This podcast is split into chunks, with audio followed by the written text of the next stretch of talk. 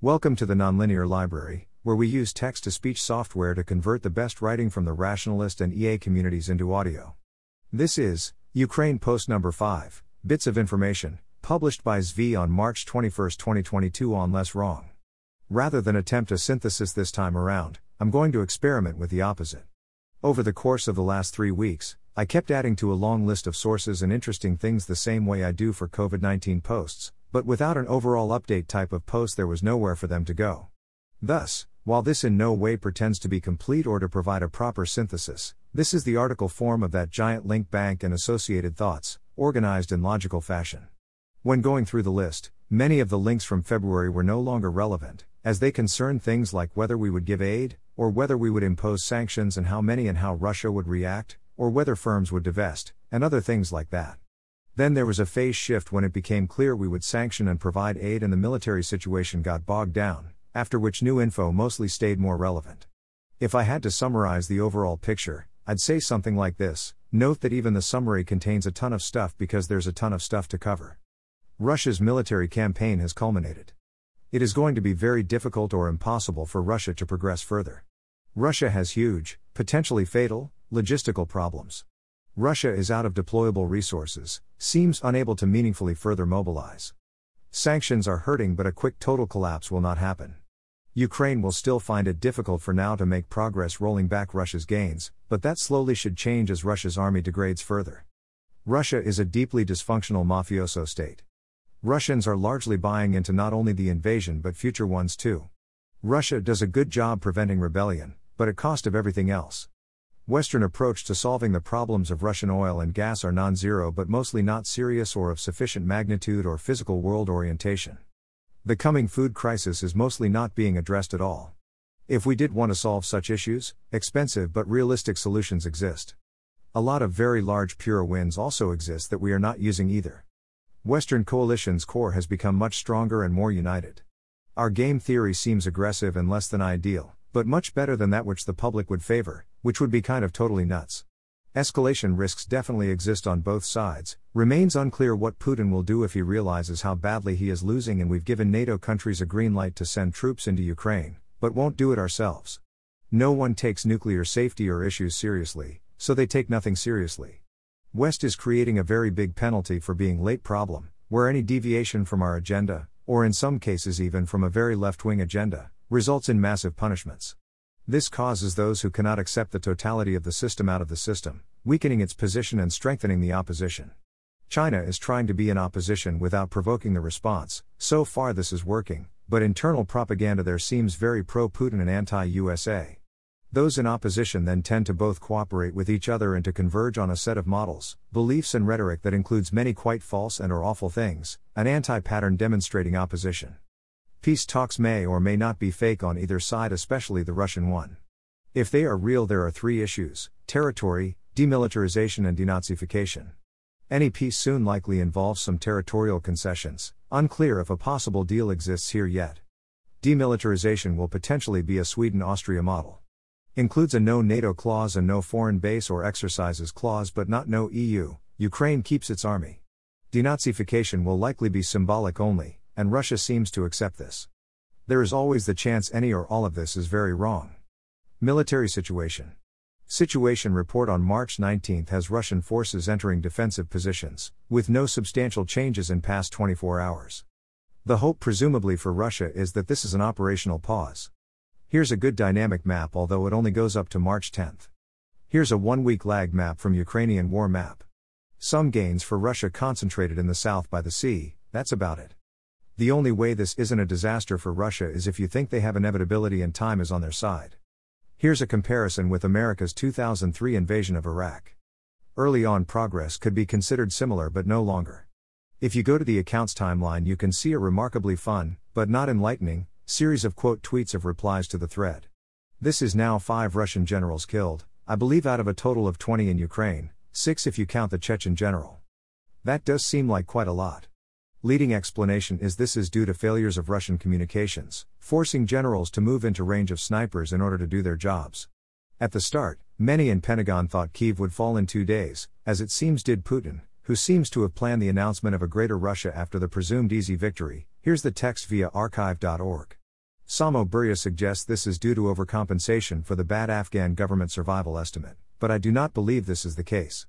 This kind of mistake is actually rather common, and we likely outright knew Russia did expect it.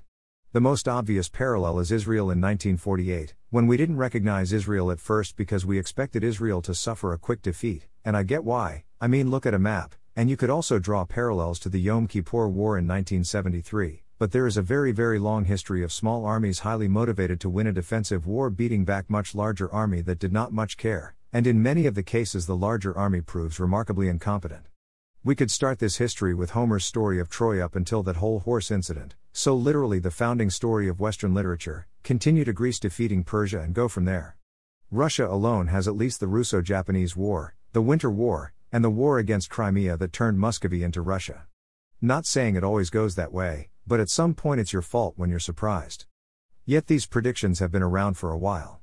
In the first few days, there were a bunch of seemingly wise threads about how Russia's movements were about as fast as one could expect, and that we wouldn't know for several weeks if they had run into actual trouble. The flaw there was that Russia's expectations were similarly unrealistic, and they planned on that basis. They even had some troops near the Polish border. Now it is three weeks later, and it seems we have our answer. The cumulation of the Russian offensive seems to be happening right around now. This means that Russia is shifting to what looks like a defensive posture, which will go very badly if its supply lines cannot be secured.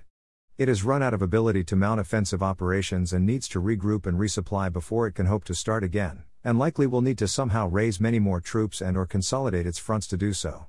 Washington Post calls the result of cumulation a stalemate, notes Western sources think Russia is taking 1,000 casualties a day. This thread also reaches similar conclusions, expecting remaining Russian efforts to focus on the Donbas region with the goal of setting up a better political settlement. Famous predictor of the end of history but also insightful political historian, Francis Fukuyama, predicts the near term end of the Russian invasion and military defeat. Another source asks Is Russia going to lose? which is disheartening since the answer to headline questions is always no, but the Post is optimistic. If you haven't seen it, this is Kamil's thesis on why Russia will lose, and his central thread of threads presents his very detailed, very gears based model of Russia. I don't fully buy it or anything, but it got strong affirmations all around and clearly has a lot of true and important stuff in it. Early on, Zelensky had to provide I am still here and alive videos periodically. Now he has calls with heads of state instead. Passed on the ride, got the ammunition. It surely did not help that Russian commanders mostly did not know what was about to happen until at most the final week. Samo Burja has been the primary plausibly objective advocate I know about for Russia's military being competent and for the expectation of a Russian victory, and the only one to back up this claim with a lot of detailed information, as well as predictions that Western sanctions would backfire. He has adjusted to what has happened somewhat, but mostly he has stuck to his guns, a few days ago continuing to put a 70% chance of Russia capturing Kiev and the majority of Ukrainian territory by day 50, including a small bet on this at 50% odds. His point about Ukrainian bias in our sources is well taken, but I'd actually take the opposite model. There is certainly a tension between symbolic actions and physically relevant actions, as I have talked about endlessly regarding COVID. There are also generally limited resources requiring choices of focus and trade offs when decisions are made. That is all true. But I think that more important than that is the simple dynamic of competent versus incompetent, of motivated live players versus unmotivated and dead ones, of generally being good at identify thing that needs doing and do it well. Ukraine demonstrating unexpectedly strong game in social media to me mostly says that Ukraine has better state capacity and is a more live player than expected, and thus raises my guess as to their other competence, rather than lowering it, provided we don't see signs of the war being fought in order to win the fight on social media. Which I have not seen, if anything, UA has shown remarkable patience instead and not done anything dumb, although you could argue that this is risk aversion. You do have to adjust for the halo effect of the good social media game, but the game itself is in my model not net worrisome beyond that.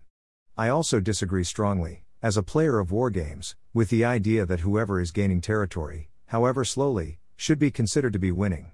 Yes, eventually one needs to get territorial gains, but there are many phases of many wars where that is not the goal, one simply wants to not lose ground too quickly and preserve the places that matter, like Kiev. It is always good to have a thoughtful advocate for alternative perspectives, but I worry his incentives are strongly to stick to his guns at this point, same as everyone else. Russia definitely seems to be playing the cartoon villain role in Mariupol in particular, this coming after what was already widespread devastation and civilian casualties. As in, when already. One can say there is little doubt, and there are some things we do know, but as of my writing this, there is a lot of doubt. There are so many ways it could get even worse. Of course, in the world's least surprising developments, Ukraine declined to surrender the city. Attrition and losses. It is clear Russia is taking heavy losses.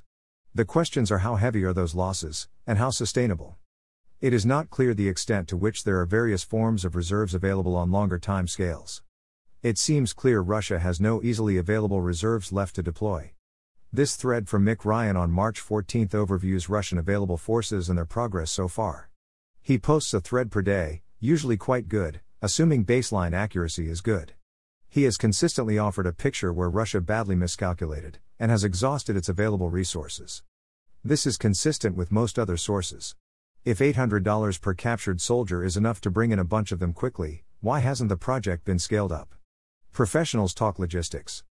A thread pointing out that Russia's advances seem to correspond almost exactly to the range of their trucks. Slightly more than double, I'd presume. In the south, some progress is still being made, presumably due to the Black Sea giving the possibility of resupply, and Ukraine not wanting to confront Russia where their supply lines are strongest. It all makes sense, and very much does not bode well for Russia. A thread on the sorry state of Russian military trucks, including link to a previous thread on truck maintenance that wasn't done. War is hell on trucks in the best of times because they are put under extreme pressure. These are not the best of times. I mostly believe the claim that the trucks have not been maintained for a long time and there is little or no effort going towards maintaining them now. I also believe that the trucks are their drivers being pushed hard and overloaded, and all of this is leading to a lot of attrition. Where I'm not sure is the claim that we are only a few weeks away from the entire fleet of trucks breaking down, as I lack the domain knowledge to know how fast abuse of such vehicles will degrade performance. As they say, huge if true, but I don't want to endorse without more information. If it is indeed true, then this means that the correct action by Ukraine is mostly what we are seeing. If Russian logistics are not only bad but going to get that much worse over the next few weeks, then counterattacks and otherwise being flashy are unnecessary except to the extent they relieve pressure on civilians. Much better to wait, let Russia continue to exhaust its logistical capacity and overextend. It also would mean that there's little chance of peace during that window there's no way that Putin is going to believe the extent of the logistical problems, for several reasons, one of which is that I presume there is no one who would dare tell him, or who would be wise to do so. With this much impactful hidden information, there's no deal it makes sense for both parties to make unless it's otherwise clear Ukraine had one even without this. Claim that many Russian tanks are intentionally drained of fuel once soldiers know they are headed to Ukraine. Smart move. Also, it looks like all rail connections between Ukraine and Belarus have been cut off at least temporarily due to sabotage. By all accounts, few in Belarus want any part in this war. Early, 26th of February, thread from Ryan Peterson on war's impact on airborne logistics. Kamil thread on how Soviets relied on Americans both to build their factories and to provide all their needs during World War II, and how Russia is not remotely self sufficient. They rely on trade, exporting food and natural resources to get what they need, and will now have to rely on China and hope they are able and willing to come through. The logistical failures here seem big enough to be fatal to Russia's war efforts, and I do not think there is much chance of them being fixed. Fog of war and a maximally hostile and motivated epistemic environment make me cautious, but I do not see how the situation does not get continuously worse for Russia unless they can bring massive additional resources to bear, and I do not see how they do that either.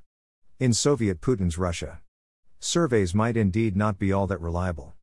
I generally still am willing to compare like to like in such situations. Thus, if the level of crackdown stays static over some period, then one can expect that a change in approval represents a real change, and the relative magnitude and direction of different changes can be observed. The problem is one of the key things we observe is increased crackdowns, which make this approach not work, although we can still learn something because we at least know the direction of the resulting bias. If anything, the approval rating will become more inflated. There seems to have been a 200k person rally in Russia in support of the war, ignored by Western state media. Not obvious this is newsworthy, but still seems like a data point worth having.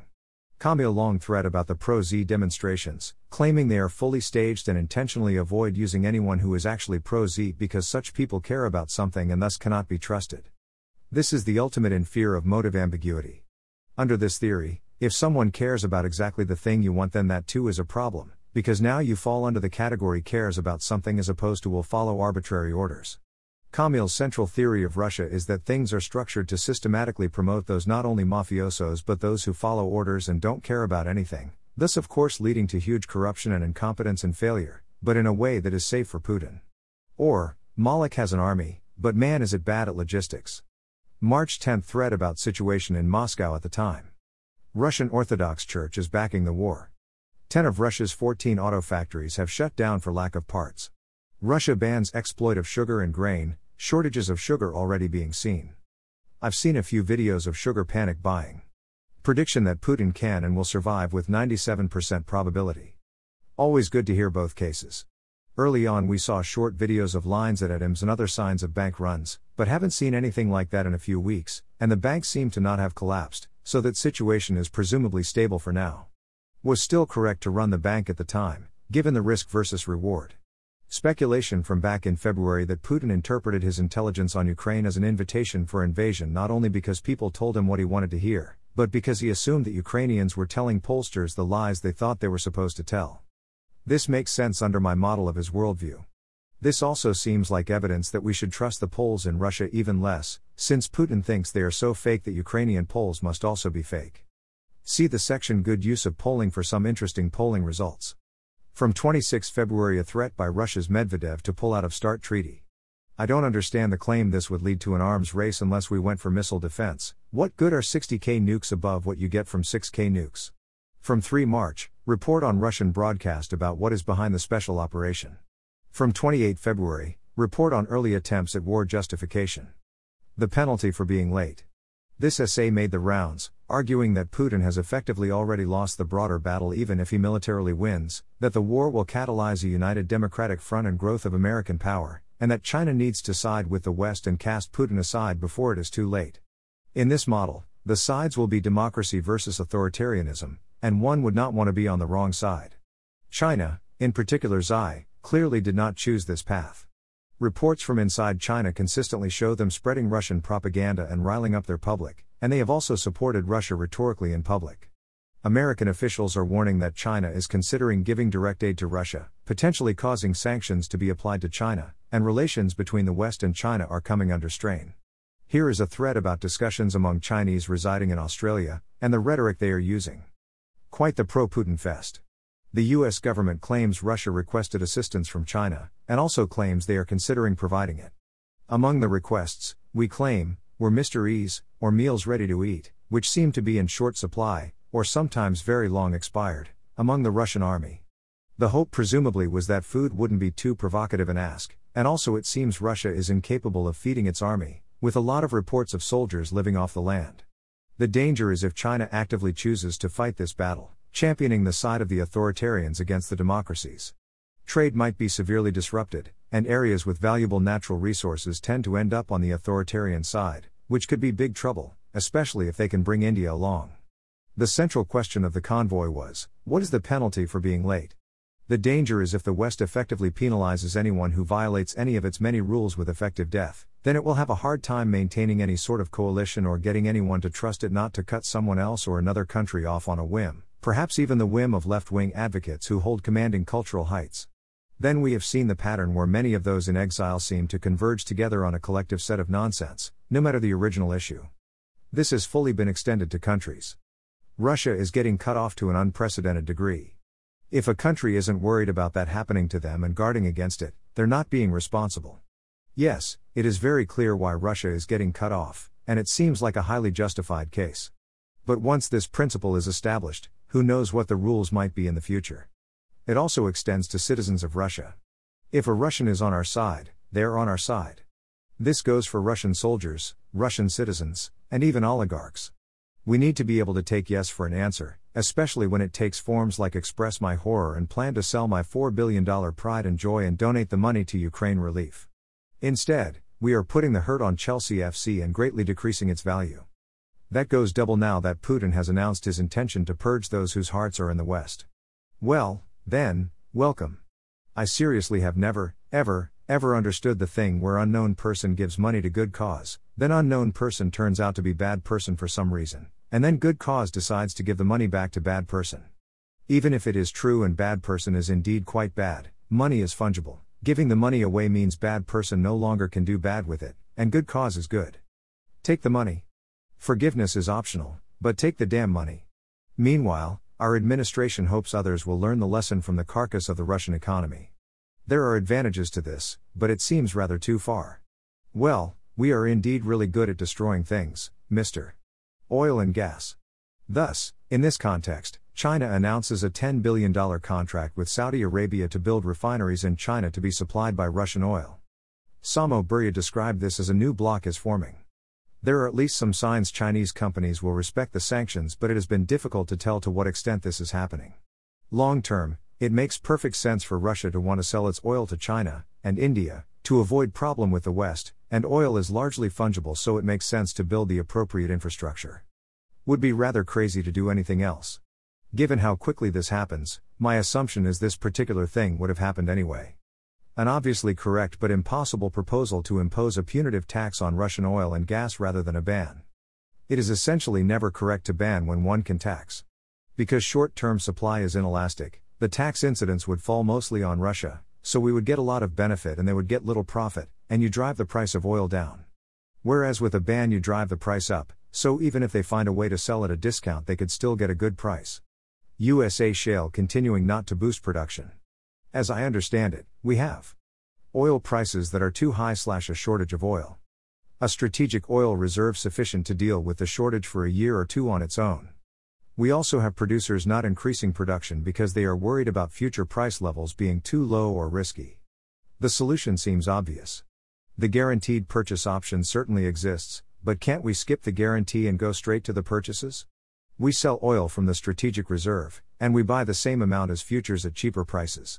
This causes production to increase because producers see higher prices and can hedge with them, which in turn causes expected supply to increase, which takes pressure off, and also we sell now, which also takes pressure off. Government solves problem, turns profit, what am I missing here? Meanwhile, this anecdote seems to match broad experiences that trying to decarbonize even a single home, let alone build large scale renewable energy, is a huge nightmare of rules and permits. Looked at the right way, this is great news. We already know how much decarbonization is happening, and this means we could likely get a lot more, very quickly if we remove these barriers. Which is more than free. We also need to focus a lot more on heat pumps and how to make them happen. A threat of change is being made to accelerate Europe's energy transition. These are all non zero changes, but it's hard to not come away with the idea that these are not serious attempts. They seem like symbolic actions, they'll help, but this is very much not what one would call a war footing. Belgium delays nuclear power exit by 10 years, which is substantial, but it is still we are going to shoot ourselves in the foot slower rather than we are going to treat this bullet hole in our other foot. Germany strikes gas deal with Qatar, fast tracks two LNG terminals. Again, potentially a substantial move. Could Europe have simply ripped the band aid off, cut off Russian gas, and dealt with it? Presumably, this is an option, and March is the best time of year to be doing it, but it would require reacting to the situation for real, not only with real sacrifices but real and huge physical action, not marginal little steps or calls to do things by 2030. My guess is that if they threw their cap over the fence now, and gave everyone a summer to prepare, it wouldn't be not ugly or anything, but it would turn out better than people expect if they freed the private sector to react. They almost always overperform in these spots. Things worth doing. I forgot one important pre existing policy proposal repealing the Jones Act. The Jones Act is a ludicrously bad piece of law that essentially cripples our ability to transport between two American ports. For nearly 100 years, a federal law known as the Jones Act has restricted water transportation of cargo between U.S. ports to ships that are U.S. owned, U.S. crewed, U.S. registered, and U.S. built. Justified on national security grounds as a means to bolster the U.S. maritime industry, the unsurprising result of this law has been to impose significant costs on the U.S. economy while providing few of the promised benefits. I do think this belongs on the list of things sufficiently obvious and one sided and helpful that if you have looked into it and are on the other side, I have no charitable interpretation of your position. None. And while I did get some examples of objections to scaling up nuclear power, none of which I felt survived any scrutiny of the physical situation, I am going to be very surprised if I hear a semi plausible defense of the Jones Act. Here are some various additional low hanging fruit suggestions for solving supply side problems. The world is facing a potentially devastating shortage of wheat that could lead to higher food prices and even famine in many places. It was pointed out that it is soon planting season and the United States has a cropland reserve explicitly for one year additional planting in such an emergency. I can't think of a reason not to deploy this reserve as quickly as possible, and to generally reverse any and all payments to farmers to not plant crops this year. We also subsidize ethanol production on land that could be used to plant wheat. I very much like the framing here. This chart is also telling. It is always an issue when there is a purely terrible policy that suddenly gets that much more damaging and dangerous, that the argument that the policy is terrible was not sufficient before, so what will make us change course now? Another option, of course, is to use the corn as corn if the problem persists. It still means corn rather than wheat, and logistics might get tricky, but substitution is a thing. There should still be time for a while. Game theory and decision theory. Our next escalation, and I'm confused why it seemed like a good idea at the time. What does it mean to support such a move?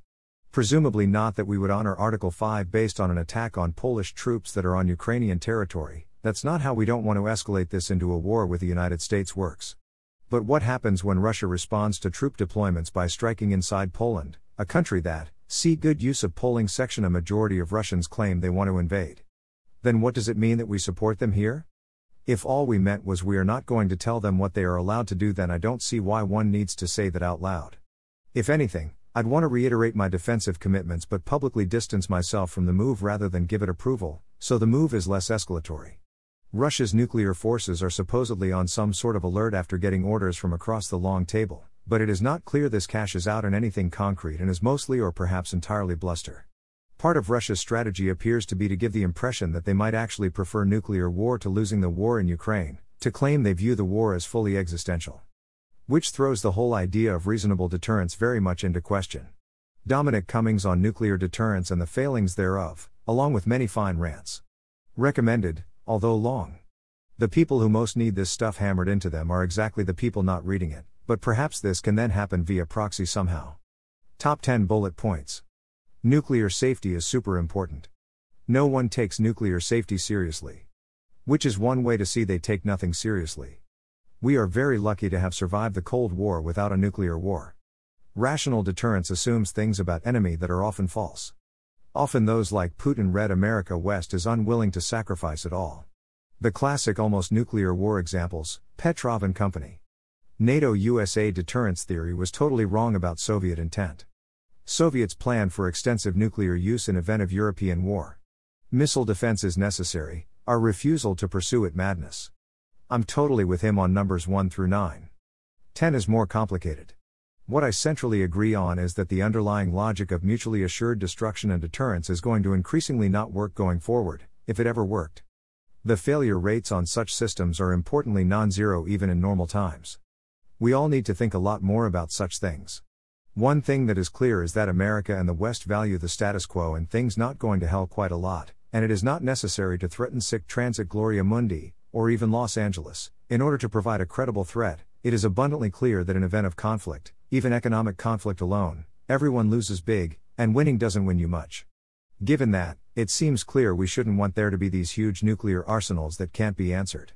During the Cold War, it made sense to think that the USSR might launch a nuclear war for fear we would gain missile defense. Is that still credible now? If not, then it comes down to whether defense is practical, especially a defense on the level of stop North Korea's ICBMs. One downside is that the equilibrium with China, where they have a reasonable amount of deterrence and consider that enough is valuable, we'd like to keep that. Again, I'm still pivoting to all of this. It's not like I haven't thought about it before, but still, I don't want to make too strong statements too quickly. What I do know is that the dynamics of nuclear threat in this war have made it clear that our old thinking isn't going to cut it. This is one of many people claiming that the West is failing game theory forever, and that they know how such things work and what should have been done. I am no stranger to this class of argument, as I spent a full post arguing our decision theory, and thus our game theory, here is deeply flawed.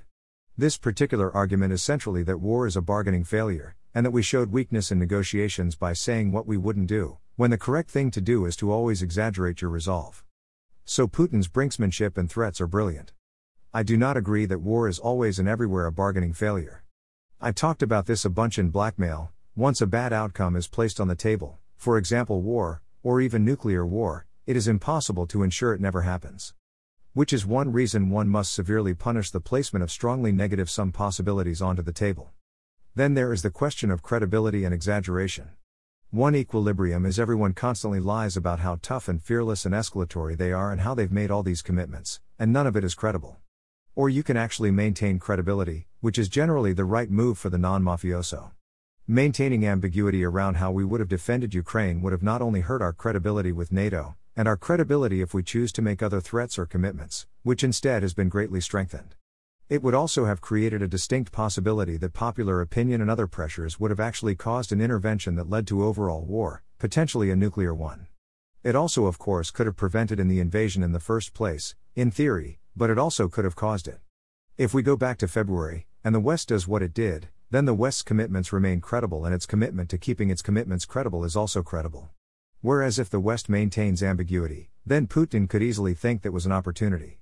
He would correctly know we were probably bluffing and or be willing to further escalate if it came to that, and also expected a fait accompli. And now invading Ukraine means we weaken NATO's credibility? That makes this path more attractive, not less. Claim by NPR that the attacks on at least one of the nuclear power plants were actually rather dangerous and insane. Tyler Cowen explained the game theory behind this idea. We have all moved on, but we should remember that this happened. Thread about both nuclear policy and the situation at the Ukrainian nuclear power plants. Ukraine is offering $1 million for Russian pilots who defect with their aircraft, and 5 million rubles, at the time $50,000, to ordinary soldiers. It has been pointed out that, while a great start, this is insufficient. The promise should come from a Western country the Russians can trust if possible, either the USA or the EU, likely be somewhat bigger, and also the big thing that Russian troops need is a way out. Yes, pay them, and ideally pay them somewhat more than this, but more than that, get them the right to live somewhere far, far away.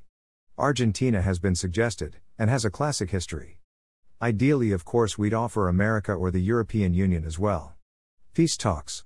In the first few days, Russia demanded Ukraine's surrender as a precondition of talks, which is another way of refusing to talk. For a while they refused to acknowledge Zelensky was the president of Ukraine, which they have now effectively done. Then they had talks that were an achievement simply for happening at all.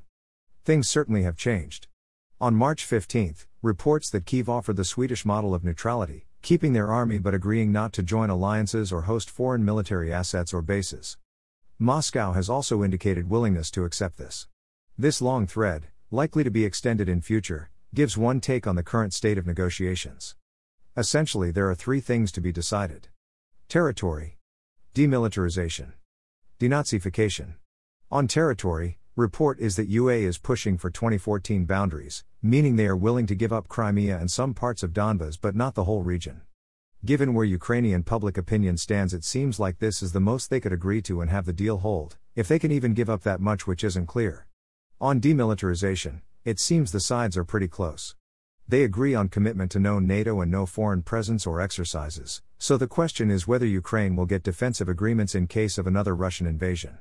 Since I do not believe such promises are worth much, I expect this not to end up being a deal breaker, so long as Ukraine indeed gets to keep its army at full strength, which they'd be nuts to consider not doing. EU membership could be a sticking point. On denazification, it sounds like Russia's demands are down to superficial stuff, so that shouldn't be an issue. It is not clear to me there exists a ZOPA, zone of possible agreement, due to the issues with territory or the EU, but this is remarkably close to a deal if the talks are real. A counter possibility is that these talks and offers are fake. If they are indeed real, this looks like the only practical solution and also the correct one. Ukraine has proven that if it keeps its army, Russia would be foolish to invade, so it does not need NATO, and it seems clear NATO doesn't want Ukraine anyway to avoid provoking Russia. Boris Johnson, for example, explicitly said Ukraine isn't joining anytime soon. Ukraine is demanding security guarantees as part of the deal that I am thinking they should actively not want, because they are not worth the paper they are printed on, and that failure then weakens credibility. As it is now, either invading Ukraine again would create a broader war or it wouldn't. That still leaves potential membership in the European Union, which may eventually have its own army as well, and the fates of Crimea and Donbass. There are always lots of details to work out as well, of course, in case one side or the other wants to ensure no agreement is reached. This means until the agreement is signed, we can never know that either side was serious, and truly nothing is agreed until everything is agreed. My presumption is that neither side especially wants a deal now, but that both want to work out what a deal would look like if there was a deal.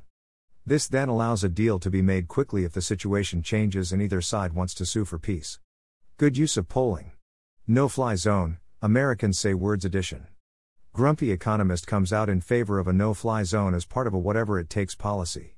I do think that if it was clear such a zone was what it took, as in Ukraine loses without one but wins with it, the question would become non obvious, but I think the military impact would be minimal. A potentially good use of polling, paging 538, also ignore the polls. Which is one way to view these results, source for second result. Also a poll of sorts, this map, file under America sometimes does exceed our expectations, which indicates reasonable calibration, perhaps? Overall posts. 25th of February overview of the situation from Bret Devereaux of Acoup, mostly stuff you probably know already. 1st of March situation report by Isher of Less Wrong. And again on 4th of March. 1st of March thoughts from Matt Yglesias. Other notes. In case you missed it, a very good speech to the Russian people by Arnold Schwarzenegger. Patrick McKenzie explained Swift. As everyone knows by now, White House briefed TikTok stars about the war. My surprise here was limited to the implications of competence involved, otherwise, I'm confused what was surprising. In contrast to, for example, our continued letting TikTok get installed on everyone's phone, unless it suddenly stopped being Chinese spyware. Which has given me an easy way to have the discipline not to install something I'm better off avoiding anyway for attention reasons. The UN vote condemning Russia 141 to 5 with 35 abstentions. On how Ukraine managed to shift to the European electrical grid mid war. Google Maps restaurant reviews used to tell Russians what is going on in Ukraine. Remember to give the full 5 stars. Old insightful and also funny comedy routine about the relationship between Russia and Ukraine from 2014 15 by some guy named Zelensky. Recommended. Sarah Kendzior has been screaming about Trump and Putin and how awful they are since before the 2016 election to whoever will listen in the maximum possible terms. At first I found it useful, after a while I couldn't even anymore. I don't feel like I need such a perspective in the mix right now, but she comes by it honestly, got there early and it is there if you need her. I don't know what happened with this attempt to claim leadership of Belarus, but I assume it went nowhere. Ukraine is using Anduril's technology, which seems way better than what Russia is doing. Detail thread about getting money to Ukraine. Finland's public support for joining NATO is very high, this seems likely to happen. One complication is the need to do it at the same time as Sweden, but I am guessing the Metaculus markets on this happening are too low. Given the risks of an interim period, if it does happen, it will presumably happen very quickly, Ideally, the moment we know about it, it's already done.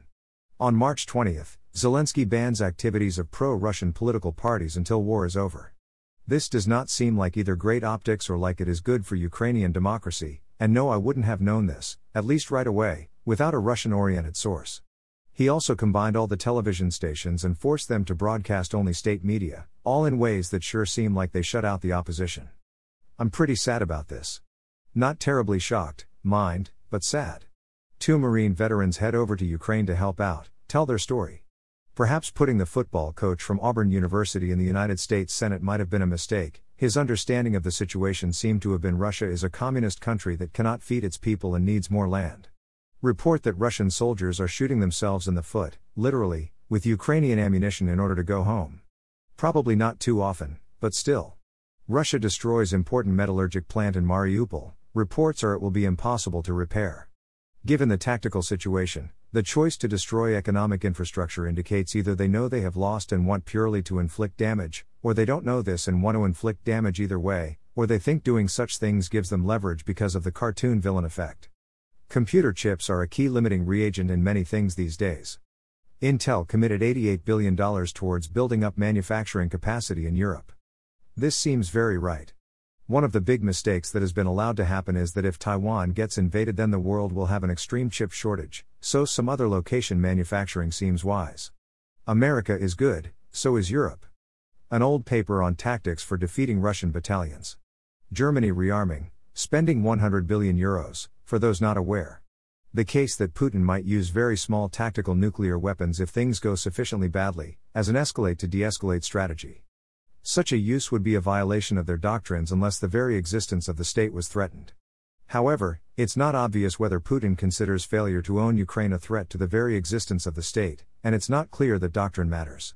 Worth noticing the argument, but this seems very wrong to me, and not simply because it violates doctrine. Using even a tiny nuclear weapon would have many huge risks and costs, among them large risk of full escalation and that it would likely force China and other neutral players to fully pick a side in a situation where they are unlikely to pick Russia, potentially in a dramatic way, even if things don't militarily escalate. But it's a low single digit percentage risk. If Putin did want to launch a nuclear weapon, what is the chain of command required? It looks like the defense minister and the general staff would have to cooperate for the crews to be able to then fire, and there are a bunch of physical defenses to prevent launch without full approval. Trump admits he was surprised by the invasion of Ukraine, thinking it was all negotiating tactics. That makes sense given that if it had been Trump, it would have been negotiating tactics, and likely would have utterly failed at that. I do think Trump is being honest here. If he had expected the invasion, he would not have been so pro Putin in his statements right before the invasion. Right before he was surprised, Trump was praising the recognition of breakaway regions, followed by sending in the Russian army as peacekeepers as genius and suggesting that we could do something similar for the Mexican border. This gives credibility to his being surprised by the full invasion, and also tells you what kinds of things Trump thinks are genius ideas. Whereas the Daily Beast warned about all this a year ago, so I suppose Bayes points are in order, with the warning in their model that this is likely to go nuclear, and all, again, in their model, to save Putin's presidency. So, not clear how many Bayes points. For those who don't remember, it is good to remember that Trump has something of a history with Ukraine, such as taking military aid to Ukraine out of the Republican platform in 2016, and then the whole impeachment thing was about him allegedly trying to bully Zelensky by threatening to withhold sales of Javelin missiles. Some would say the writers got this one a little on the nose. Thread previewing a potential Battle of Kiev from March 16, saying it would be extremely hard to pull off and Russia is not close to ready to try, yet seeming like it is downplaying how difficult this is going to be. Skin. In. The. Game. For the prize of Ukraine. To the death, I presume. Very good trolling.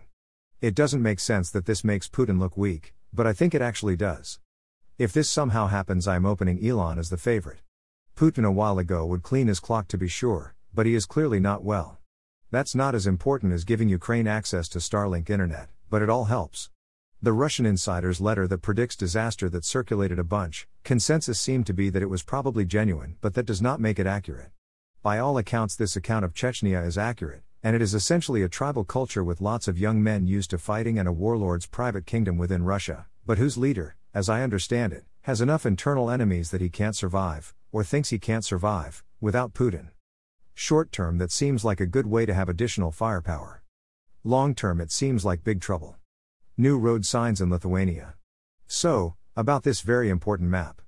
I do think there's one mistake, I would label Belarus something like sort of Russia. Soldier versus door, choose your fighter. Miscellaneous cancellation idiocy watch, Montreal Symphony. Threats against publishing platforms. The Mustard Museum. A pro Ukraine chess player. Dostoevsky, reversed on appeal. Facebook allows calls for violence against Russians. Thanks for listening. To help us out with the Nonlinear Library or to learn more, please visit nonlinear.org.